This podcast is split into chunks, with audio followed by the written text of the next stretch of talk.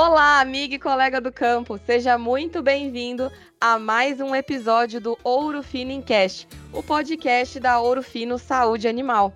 Eu sou a Bruna Gomes, especialista técnica do departamento técnico, e estou aqui hoje com um convidado bem importante, super uh, focado no nosso meio, no agro. É o Heitor Siqueira, ele é da Foco Consultoria, ele é zootecnista, trabalha na Foco, eles atenderam mais de um milhão e meio de animais em 2022. Eles atendem cerca de 43 confinamentos por todo o Brasil e até no Paraguai.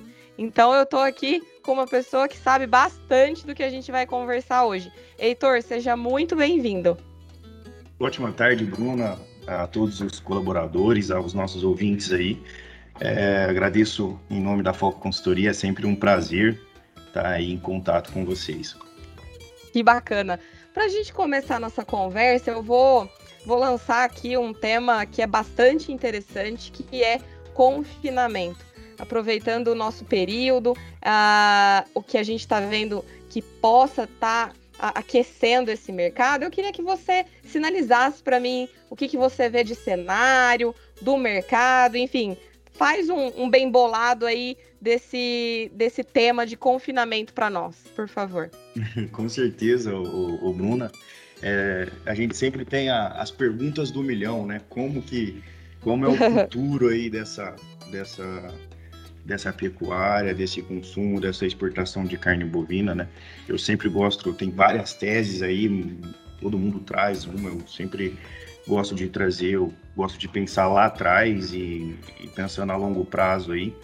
É, eu levo em consideração uma análise até da, da FMI, um, um fato que ela analisou antes do, do Covid, né, desses períodos de guerra também, que ela fez o seguinte, né, ela pegou 2013, o, o BRICS, o BRICS ele representava aí 20% do PIB mundial, né, e em 2020 o PIB salvo, saltou aí para 33%, essa expectativa para para 2030, né, que já está logo ali, é, esse PIB seria aí no, bem próximo ao do G7, tá? Uhum. E aí surge então um poder econômico. E esse poder econômico ele está 100% ligado aí ao poder de compra, né? E esse consumo da carne bovina, né? Que é um certo. ponto que é um ponto que a gente gosta sempre de, de avaliar. Um detalhe principal aí, você vai entender que tem tudo a ver, que o Brasil foi o único Brasil, país aí entre a Rússia, a Índia, a China, né? que estão envolvidos no, no BRICS aí, foi o único país que não teve esse crescimento considerável no PIB. Aí. Ele, ele até reduziu aí até quando a gente olha até 2020. E, e um detalhe é que a gente precisa mesmo dessa exportação, né? Então a gente uhum. precisa de políticas externas aí para para mostrar para o mundo como nós somos eficientes e a nossa responsabilidade de pro, produzir proteína aí para o mundo. Com certeza é, é, super importante que a gente esteja antenado. É, é, essa pergunta, ela sempre vem, né? Onde que a gente, onde que a gente tá, para onde que a gente vai? É sempre uma, um ponto de interrogação, mas a gente tem que sempre estar tá antenado no que está acontecendo no mundo. E uma coisa é fato, né? O Brasil ele é o maior exportador de carne e isso não é, é, é o que destaca o nosso país. Enfim, é bastante importante que a gente que a gente sempre fale disso. Uh, e assim, dentro desse, desse cenário, uh, o confinamento ele é sempre uma boa pedida, né? Falando de aumento de produtividade, por exemplo. Não, com, com toda certeza. O, o, a gente pode começar aí por diversos diversos fatores aí que, que evidencia essa eficiência com, com tamanho e qualidade de produzir proteína, né? O que o Brasil encontra. E isso daí foi devido também aos avanços tecnológicos aí que nós atingimos. O principal protagonista disso daí, no que se respeita ao aumento de produtividade, né? É, a gente pode começar pelo crescimento de taxas de natalidade lá nas fazendas de cria, né? Uhum. É, o aumento também desse ganho de peso dos animais com a dieta adequada, a diminuição da mortalidade, né? começaram-se então a dar essa, essa atenção aí, a começar a medir onde se não media, né? Até a mortalidade, no, tanto em confinamento quanto também nas fazendas de cria e recria. E a diminuição desse tempo de abate, que é impressionante quando a gente olha nos últimos 10 anos. Né? E esse pacote tecnológico como nutrição, genética, manejo e a sanidade animal que possibilitou né, sermos competitivos isso aí no, em âmbito mundial. É isso aí. Mas se a gente pensar uh, que ao mesmo tempo que a gente avança, que a gente intensifica, que a gente coloca no confinamento, a gente traz também alguns desafios, né? E eu queria que você citasse para mim que, quais são os principais desafios que a gente pode encontrar dentro de um confinamento. Um, um grande detalhe que a gente fala muito aí é, é principalmente a gestão, né? Então, dentro desses principais desafios aí, a rotatividade de equipe é um desafio muito grande que nós estamos tendo em confinamento, tá? Não é... só no confinamento, né, Heitor? Em todo lugar, né? todo lugar. O, o, grande detalhe é que geralmente nós investimos, né? É, Boi gosta de rotina e, e nós investimos uhum. na, na, no colaborador para que isso se torne rotineiro, né? E essa rotatividade tem, tem tido impacto aí nisso, nessa, pensando aí na eficiência aí no, no, nos ganhos zootécnicos desses animais. E planejamento, então, é muito comum também a gente ver, por exemplo, perder, hoje eu perco perco aí poder de compra porque eu não me planejei em estoque de alimento para poder fechar o animal. Eu uhum. planejei rodar com 30 mil animais e eu tenho possibilidade de compra aí de 60 mil animais ou até de menos, e aí esses planejamentos eles tendem a a atrapalhar também esse segmento. A estrutura do confinamento é um desafio enorme, tá? Quando se tem, quando a gente se fala em lugares que hoje trabalha com curral, farmacinha, então não há nem a necessidade de laçar esse animal mais uhum. nos confinamentos. É, isso tende a diminuir até a mortalidade e, e acidente de trabalho, tá? É, como outros planejamentos como enfermaria, pasto para descanso, né? essa estrutura do confinamento é muito importante também. Essa estrutura é importante para a saúde do animal e do, do, operador também, né? Com toda certeza, com toda certeza. O, a originação também, o, o Bruno, ela traz esses desafios, né? É, uhum. Eu preparar a minha equipe para receber esses animais, essa falta de comunicação do operacional com a originação tem trago também desafios aí quando, quando eu recebo um gato que eu não me esperava dentro dessa do confinamento, né, para engorda. A recepção, recepção sempre desafiadora, os primeiros 15 dias desse animal aí é, é, é os períodos mais críticos, né, até a adaptação desse animal. Uhum. A ausência de consultoria especializada ainda é uma, uma, um desafio dentro dos confinamentos, tá? Então, nós ainda temos confinamentos aí pelo Brasil que que trabalha de forma de bica corrida aí uhum. e aí tá se tornando tá se tornando aí algo que fica para trás quando, quando nós falamos em, em, ser eficiente, né? Ainda bem que vocês estão aí, ó, que vocês estão esse ano 2023 vocês vão aumentar para 2 milhões de animais. Então, à disposição, Bruno. E assim, é, essa, essa, essa grande quantidade de animais, né, que a gente está atendendo, graças, graças a Deus aí, é, é econômico, né? Esse, esse, esse valor ele volta. Eu vou dar um exemplo, a gente sempre está difundindo isso aí nos confinamentos, tá? É, então vamos pensar, Bruno, aí num, num, lucro médio, sendo, sendo bem otimista, tá?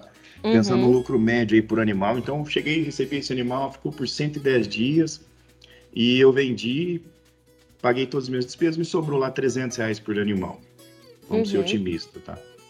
E aí eu tenho morreu um animal na minha propriedade, aí um valor médio, contando preço do frete, preço da, da compra desse animal, mais os dias que ele passou pelo confinamento de alimentação e, e, e os gastos com sanidade e também com a diária né, operacional, vamos falar em torno de R$ 5.200, tá? Certo. Então, se eu perdi um único animal aí de R$ 5.200 e tem um lucro de 300 sobre os que passaram e foram abatidos, né?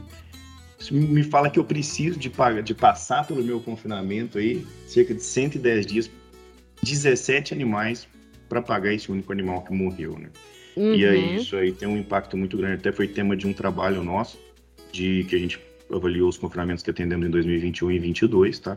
Que o impacto da mortalidade ele representava 8,12% de todas as entradas que eu tive nesse, nesse período, né, de dois Caramba. anos. Caramba!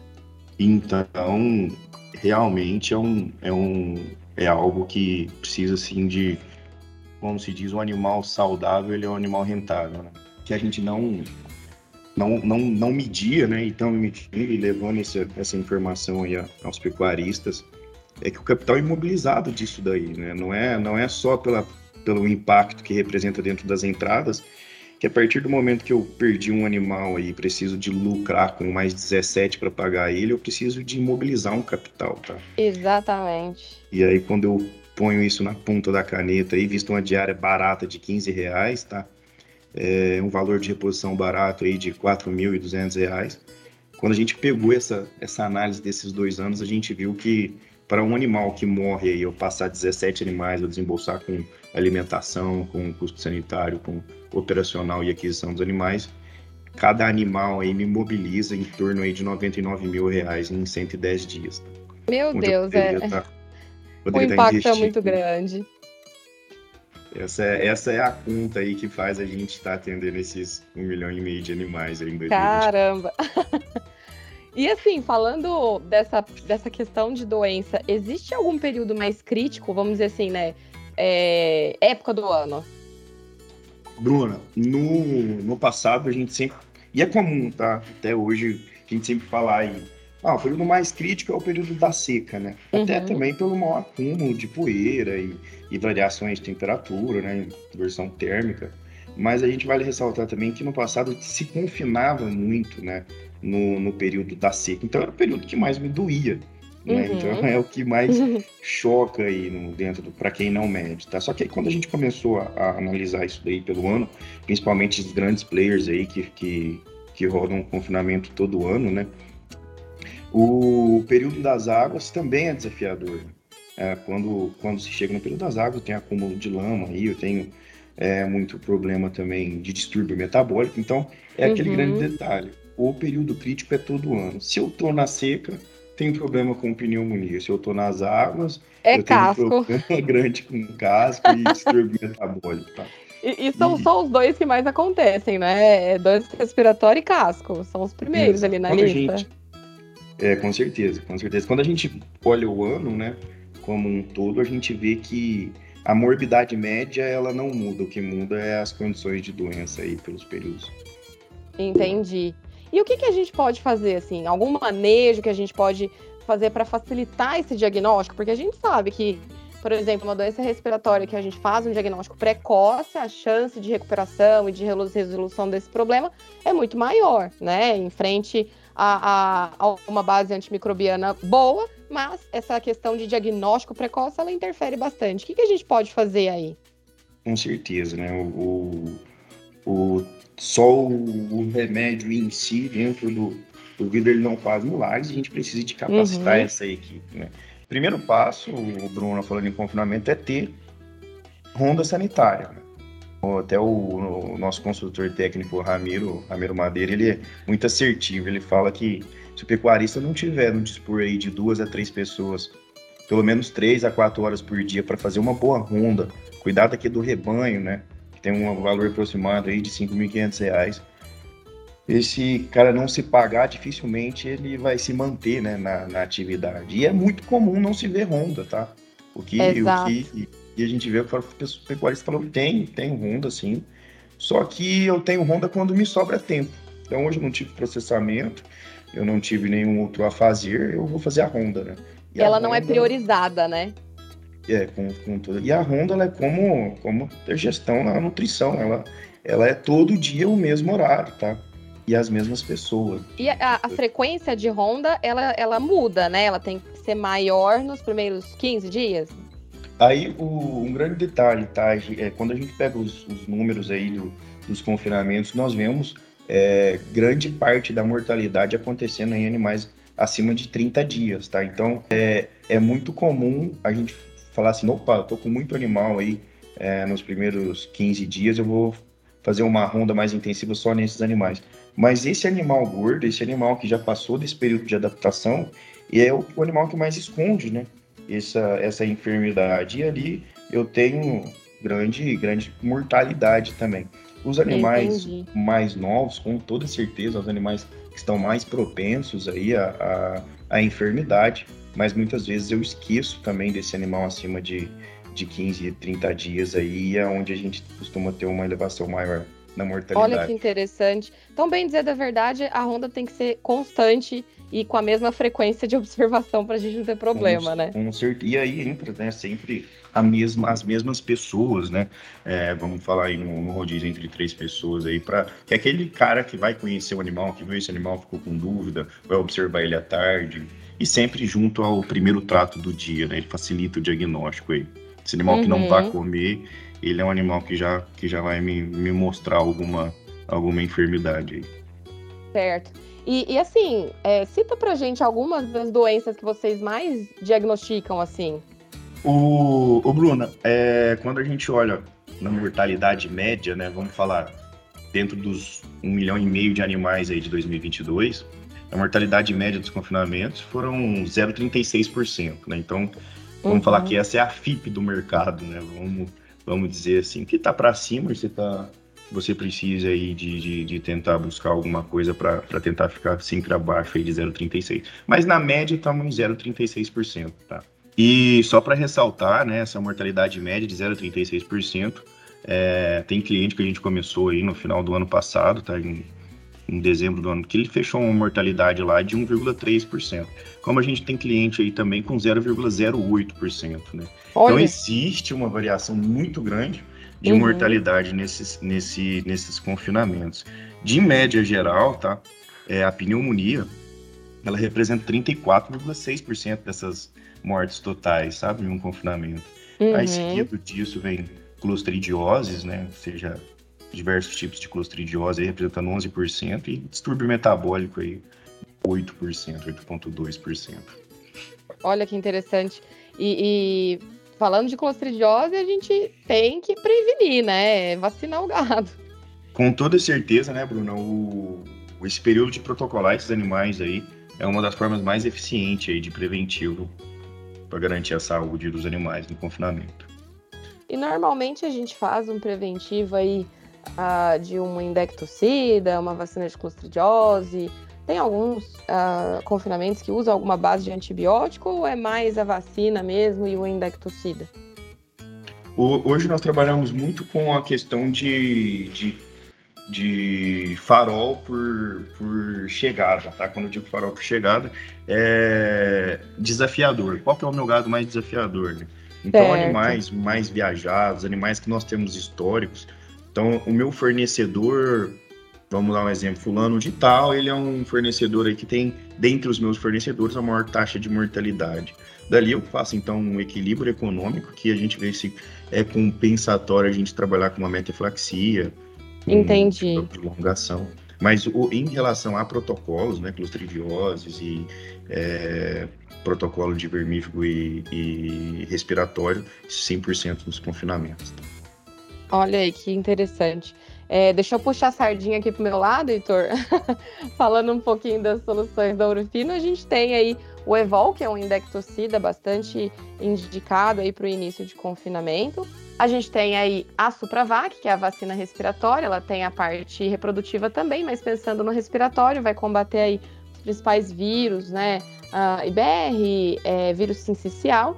E claro, já vem aí algumas bacterinas de algumas bactérias importantes, Pasteurella e Maemia. Uh, e a gente tem também, agora mais recentemente, o Tulax, que é um antibiótico que temos essa possibilidade de fazer nos casos de metaflaxia. Como o Heitor comentou aqui, né, pessoal, assim, é importante que a gente faça essa avaliação a cada confinamento, cada desafio, né, Heitor? A gente é, tem isso como um norte aqui na Urufino também, a gente não, não quer sair aplicando medicamento em todo mundo sem pensar nas consequências. Então é muito importante que a gente faça realmente essa avaliação caso a caso e que a gente veja qual é o desafio de cada propriedade em si. Com certeza. Bruno, aí ressaltando, tá? É, dentro da, do, vamos falar em tratamento terapêutico, em morbidade, é, em 2022 o, o benchmark nosso fechou em 4,81% de morbidade, tá? A média nos confinamentos. E quando eu falo morbidade, eu conto um indivíduo, tá? Então, uhum. de cada 100 animais, aí 5, quase 5% dele tem uma enfermidade, isso é um N muito grande. E 50% disso daí nos confinamentos é, é, é por pneumonia, tá? Dá em torno do rebanho médio aí 2,36%. Depois a gente tem casco, que vem 20% aí de, das principais das enfermidades totais, quase 1% do, do, do rebanho médio, tá? E o refúgio de custo, que traz aí 17%, quase 1% também do, do rebanho médio. Olha, interessante. Então, assim, a gente tem que focar cada vez mais em tentar diminuir o impacto né, da, da chegada desses animais, tornar é, esse, essa ambientação, vamos assim dizer, uh, mais tranquila para esse animal, o máximo que, que a gente puder, né? Tentar prevenir o máximo de todas as doenças que, ele, que eles possam estar sujeitos aí nesse período de confinamento, que com certeza a gente vai ter o melhor resultado. O Bruno, e aí, é, continuando esse assunto do, do, preventivo, tá? O, você foi bem assertivo em falar no, começa mesmo no desembarque desse animal na fazenda, tá? O estado de saúde que eu estou recebendo esse animal na, uhum. na propriedade é, é, é comum, tá? Da gente dispor até de um checklist para receber. Ah, eu estou recebendo um animal aqui, qual que é a saúde desse animal? Esse animal veio com problema de casco, veio com veio decúbito, né? Veio deitado aí na carreta, é um problema Olha. de transporte, é um problema de origem. Assim como a gente tem uma minuta de transporte, é uhum. é necessário que se faça uma minuta também de como eu estou recebendo esse animal. Se esse animal está com problema de casco, é, não foi avisado aí pelo, pelo pessoal aí da compra de gado, esse, esse animal ele precisa ter um preço diferenciado. Uma triagem, né? Ah, é. é. É o que você disse mesmo, uma triagem, tá? aí falando em termos econômicos, é, a gente tem números para isso em confinamentos que nós levantamos em São Paulo, em Minas, que um, o, o casco, tá? Só vou, vou, falar sobre o casco aqui, levantamos por pneumonia também, mas o casco ele traz é, de 18 a 27% a menos de GDC. Então, a partir do momento que eu peguei esse animal, por, tratei ele de casco, tá? E, e aí eu peguei, no, peguei o cisbob desse animal, anotei, quando eu vejo o GDC dele comparado a animais que não teve é, nenhuma enfermidade pelo, pelo confinamento, eu tô falando aí de média de 22% a menos de performance, né? Isso dificilmente paga conta. Nossa, é um impacto muito grande, né? E assim, a gente, eu falo muito que o que a gente não registra, a gente não consegue gerenciar né? Eu falo, assim, isso a gente vê tanto para o leite quanto para o corte, é, independente do sistema de produção, a gente tem que cada vez mais ter essa, essa informação do animal, saber o histórico desse animal, para a gente saber o que, que, a gente espera daquele animal também, né? O que, que a gente vai uh, esperar de resultado, de performance, enfim. Com certeza, Bruno. Exatamente. E, e assim, para a gente encaminhar mais para o nosso final da nossa conversa, vocês é, têm algumas, algum case de sucesso que você queira comentar? Antes de você comentar algum case, só para puxar a sardinha de, de novo aqui para o meu lado, uh, o Heitor estava falando muito aqui de casco, né, pessoal? Assim, uh, o impacto que a doença de casco ela tem no rebanho. Só relembrar a todos vocês, a gente também uh, tem aí no nosso portfólio, além do Tulax que pode ser usado para essa questão, a gente tem a, o Lactofur, que é um excelente medicamento para casco, e a gente nunca pode esquecer de um anti-inflamatório eficaz, né, gente? Assim, para os nossos ouvintes que estão aqui conosco, é muito importante que a gente uh, forneça bem-estar para esse animal.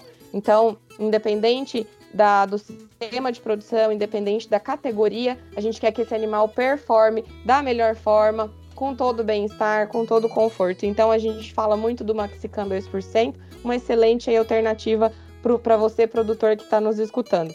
E aí, voltando aqui para o Heitor. Heitor, se você quiser comentar algum case de sucesso de vocês em alguns, alguma propriedade, a gente tem vários parceiros nossos também que a gente atende, que o nosso consultor tá lá também. Fica à vontade aí. Opa, Bruno, claro, com certeza. Até tem um, temos um parceiro em comum, né? O, o Campanelli, né? O Tecnobif Campanelli. E, uhum. e, lá foi um case bacana, onde o, o Anderson e o Matheus estão tá atuando. E tem um torno aí de 4 a 5 anos. E aí começou, então, houve-se melhoria no, no, manejo da recria, né? Onde não era realizado os protocolos sanitários de forma adequada no, no passado. Aí, e isso foi ajustado e a intensificação desses animais para já chegar adaptado, para já chegar pronto na, na, na, no confinamento, né? A recria dele não é dentro do confinamento. É, e cerca de 40% do gado confinado é proveniente da recria, né? E com uhum. essa intensificação, os animais, os animais já começaram a chegar lá pronto, né? Onde nem se colocava a mão neles, né? E aí eu ressalto que o comparativo desses animais recriados versus animais de compra direta, tá? O índice de mortalidade ele diminuiu em cerca de 54,3%, sabe? Caramba! E, e 58% a menos de morbidade, né? Então, quando a gente começa a ver desempenho por morbidade, 58% a menos aí, isso aí é um, é, um, é um número muito bacana, né? Ao mesmo tempo, também a gente inseriu aí, junto ao Campanelli, mais de 20 pastos de recepção, aí um pasto de Tifton, né? Um pasto de qualidade, uma água de qualidade, né? É, uma dieta de adaptação no coxo para receber esses animais de compra direta, descansar, baixar esse nível de cortisol aí, para posteriormente certeza. processar esses animais e, e ter sucesso diminuindo aí a, as mortalidades e morbidade. Olha, muito interessante. Olha que interessante, pessoal. A gente vê cada vez mais a importância da gente cercar o ambiente que esse animal está. É, a gente vê cada vez mais que é, fornecer todo esse ecossistema agradável para o animal é muito importante. É evitar doença, é, é, é com certeza intensificar a nossa produção, a, aumentar a nossa produtividade de forma uh, sustentável, com um pilar de, de bem-estar, de gestão. O Heitor falou muito disso aqui e é muito importante. Então, é, só relembrar a todos é, que a gente, aqui na Urfino, a gente tem aí um programa Examina feito pelos nossos consultores, que também tem esse objetivo de aproximar cada vez mais uh, informações pro produtor, seja para o confinamento, para o gado a pasto, enfim, mas para que a gente possa realmente cercar algumas alternativas, algumas uh, frentes de manejo, né, que vão combinar com as nossas soluções para que a gente tenha o melhor resultado. E é isso que a gente espera no final, né, Heitor? Com toda certeza, Bruno. Intensificar essa, essa ronda, um exemplo, já falando do nosso parceiro em comum, né? É, lá é, nós temos aí uma equipe de ronda dedicada 100% a esse manejo, né? O, esse, esse vaqueiro, ele não faz um, um leve trás, ele, não, ele é 100% dedicado a, a diagnóstico, né? Então ele está bem treinado, né, ser feitos reciclagens de diagnóstico para esse pessoal e, e, isso aí traz uma assertividade maior. Um outro critério também é o uso de irrigação lá, tá? Olha. períodos críticos, né, de forma adequada. Todos esses pontos aí que a gente falou, Bruno, é, são estratégias importantes, né, para a gente reduzir Com esse certeza. de um de um ano para outro aí, se a gente falar mais for mais preciso. É, no, no começo do projeto foram 55% de mortalidade a menos, né? 32% de morbidade gerou economicamente aí, direto, 600 mil reais de economia. Nossa, é, é uma, é um impacto muito grande, né? Atualmente, uh, o Campanelli tem um dos menores índices quando a gente fala em, em enfermidade, o, o Bruna. Que legal. Isso é, é também é o, o trabalho de vocês.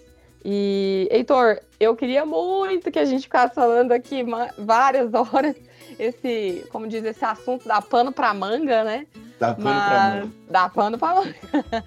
Mas infelizmente a gente não consegue. Quem sabe a gente marca aí um ouro fino em campo, lá na TV, pra gente ter mais, mais assunto aí. Mas desde, desde já te agradeço demais.